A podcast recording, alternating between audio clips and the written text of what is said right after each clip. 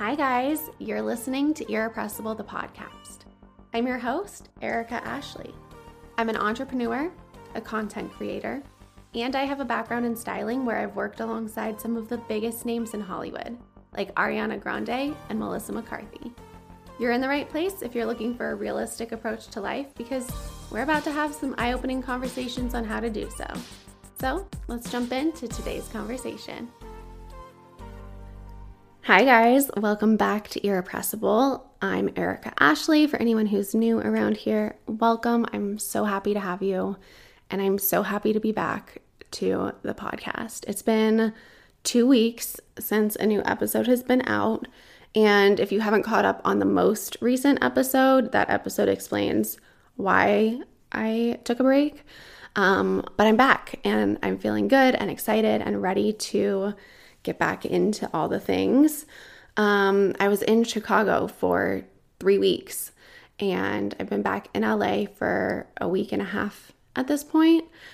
And I was originally not going to record this episode today. I'm recording on Sunday, but in true Erica fashion, I did not end up taking the entire weekend off because I got the idea for this podcast episode. And while it was still like on the tip of my brain and I felt excited and was like in the energy of it, I was like, let me just grab my mic and record this. And this is going to be the only thing I do today. And I preface this with that because the most recent episode was all about burnout and how I have been feeling myself getting back into bad habits that lead to burnout. So I'm really, really trying to be mindful about not going down those routines again.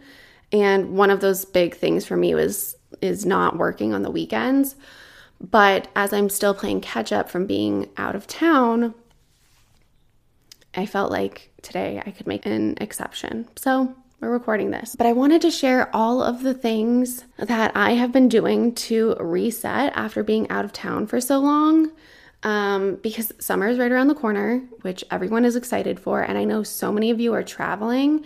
And sometimes when you get back from a trip and you're back in your space and your routine, it can be kind of a difficult transition to get back into a normal routine. So I thought I'd share what I've been doing, what has been working, and what hasn't, and what I would do differently next time.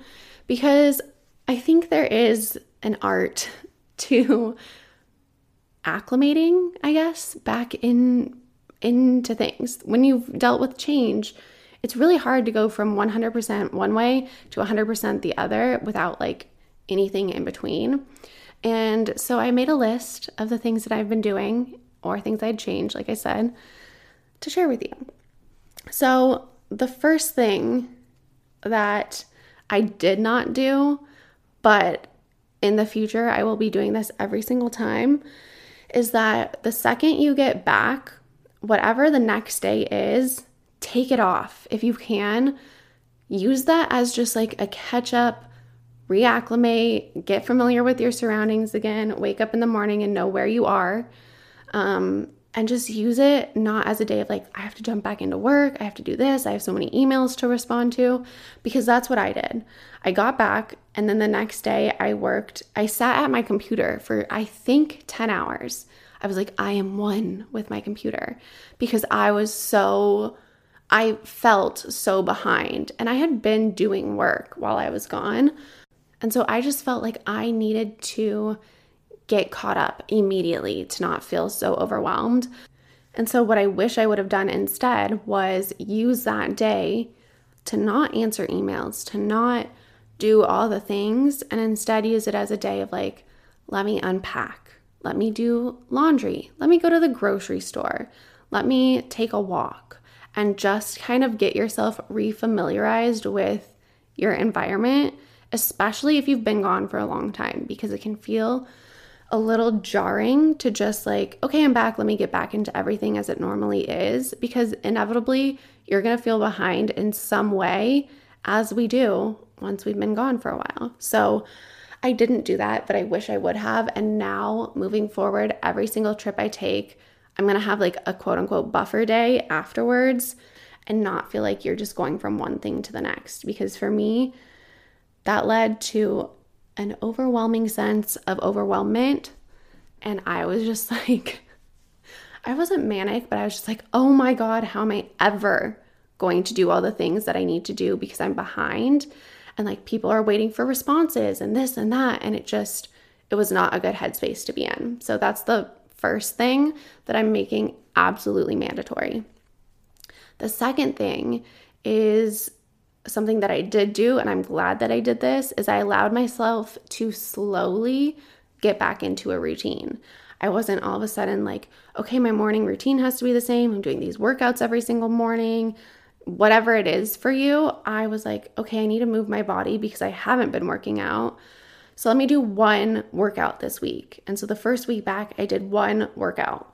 And I was like, that felt good to me because I wasn't trying to add on like a whole other layer of stress between like everything that I did need to catch up on and then now trying to fit in like you haven't been eating healthy, you haven't been moving your body, are you getting fresh air? Have you called your parents lately? Like all of those things. And so I just really tried to have grace with myself in those things and just what I could do and what I felt I had the energy for was what I did. So I slowly got back into a workout routine.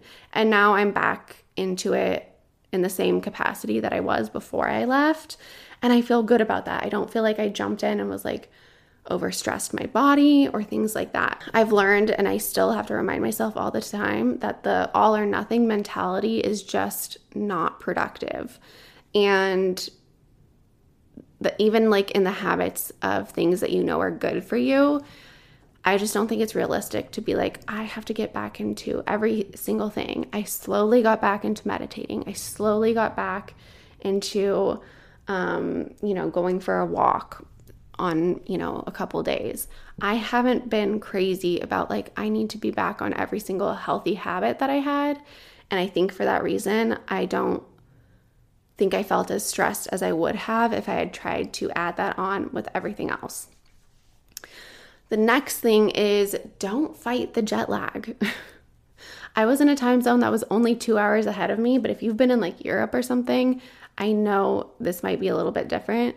But if you're like a couple hours, a few hours on a different time zone, I just let myself wake up when my body wanted to. And so for the first week or so, I was waking up at 5:30 every morning.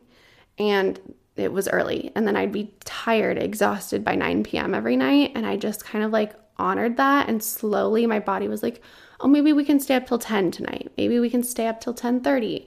And then I slowly started adjusting and I felt okay with that because I was like, "You know what? The morning it's quiet. I have some time to like get organized before the day starts. I'm more of a morning person anyways, so I didn't feel crazy out of control. And I also wasn't trying to fight my body because I found in the past when I try to fight any sort of jet lag, it backfires and I end up more exhausted. And so I kind of just know and expect when I get back from a trip where I've been on a different time zone, I am going to experience a difference in my routine. And so I just shift things a little bit. And now I'm back on my normal schedule where I wake up around 7 and I'm going to bed between 10:30 and 11 every night and it feels good and I didn't do anything drastic to get back on that. It just naturally happened the longer I've been back in LA. So that also felt really good to me. Next is staying hydrated. Stay hydrated.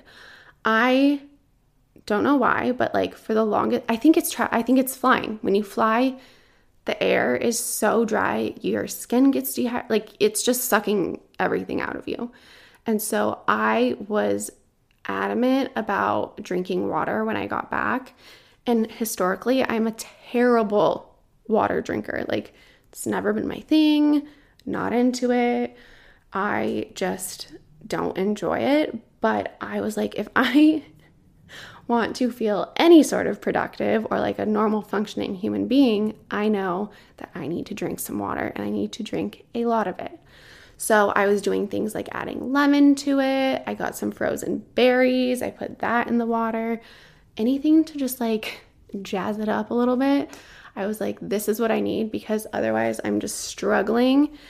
But I was also feeling like dehydrated from the plane. I was feeling like I was getting little bits of headaches every day. I could see my skin just was like dull and not as, I don't know, dewy, I guess, as it usually is, just from like the different time zones, the traveling, like everything. I wasn't eating as healthy as I was, like as I do on a normal daily basis. And I wasn't punishing myself for that. I was just like, let's just get back into some water. Let's not jump back into 29 cups of coffee a day. Let's just drink some water. And I swear that that helped me probably more than anything else. And if you are an avid water drinker, you're probably sitting here going, duh, like you need water but I just, I really struggle with it. And I know a lot of you do too. So here's your reminder go drink some water right now. And especially if you are flying, traveling, whatever, stay hydrated. Your body and your mind will thank you. Um, and I also feel like that's why I had more energy during the day because I was giving myself energy through the hydration um, and and starting to help flush out like all the sugar I'd been eating, all the ice cream, all the pizza, all the things, all the things that I miss so badly. But I think they were just making me like giving you that like sluggish feeling, you know? Um, so water, water, water. I literally have a glass sitting next to me now, which is unlike me, but this habit has stayed with me since I've gotten back and I'm not complaining. So we're gonna roll with it as long as I can. Um, and then the last thing, and this one for me, I'll, okay, so I'll tell you that I have never been someone who just loves to go out all the time. I'm very much a homebody. I like my space. I love just staying in, watching TV shows. Not that I never go out because I do, but I think especially during a trip when you're out all the time. You want to see new things, you want to go out, try new restaurants. Like, you really want to make the most of your time while you are somewhere, especially if it's somewhere new or your favorite place, somewhere you don't get to visit a lot. So, you're like very active and out and about. When you come home, I feel like it's very um, almost expected that you're like, I just need to get back into things. I want to stay home because I haven't been home for so long. All of that which I really relate to.